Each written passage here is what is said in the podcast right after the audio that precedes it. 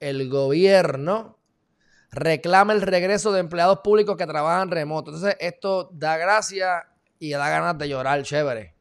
Este, yo creo que el problema aquí básico es que no se sabe ni quiénes son los que están remotos. ¿Te acuerdas cuando salió la noticia de que había gente que estaba cobrando sin trabajo y que, o, que ya se habían retirado del Departamento de Educación?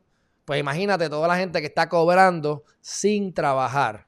O los que están remotos. Y si tú no sabes quién está remoto, chévere, ¿cómo tú puedes darle seguimiento al trabajo que está haciendo? ¿Qué opinas sobre esto?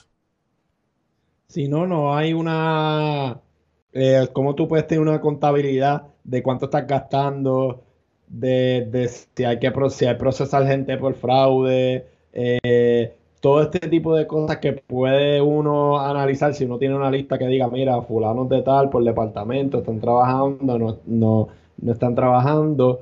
Entonces me parece también un poco irónico dentro de la, de la situación que Pierluis acaba de llegar este, y esto viene de más atrás, pero como quiera, eh, tú le estás exigiendo ahora al Departamento de Educación y tiraste una orden ejecutiva con todo lo relacionado a los planteles escolares y le estás exigiendo a ellos unas cosas, pero entonces por otro lado, pues los empleados públicos y el gobierno pues no tienen eh, eh, ni siquiera eh, un papel que, les pueda dar en básico y les pueda decir a ellos quiénes están trabajando y quiénes no están trabajando para tomar las decisiones que hay que tomar.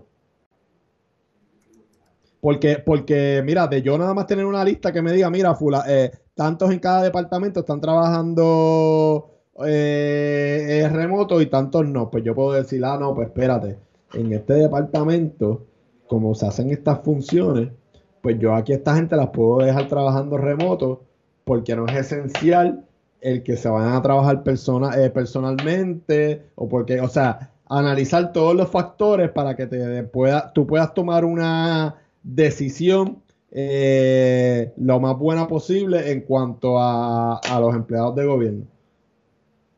Pero no sé pues, si pues, pues, no sé no sé si eso sería pedir mucho o, no sé, me lo a meter para terminar con la noticia, leer lo que entonces dijo la secretaria de la gobernación, Noelia García Bardales y la directora designada de la Oficina de Administración y Transformación de los Recursos Humanos, Zaira Maldonado Molina, enviaron una misiva a los jefes de agencias y corporaciones públicas requiriendo el regreso a las oficinas de los empleados públicos que todavía laboran de, de forma remota. O sea que ellos lo mandaron un comunicado en el pool ahí adelante a todos los, los emails que hayan. Esperemos que los emails estén buenos y que lleguen pero. No, este y, lo que estás haciendo es partiendo de la premisa de que el COVID está mejorando y, todo está chilling.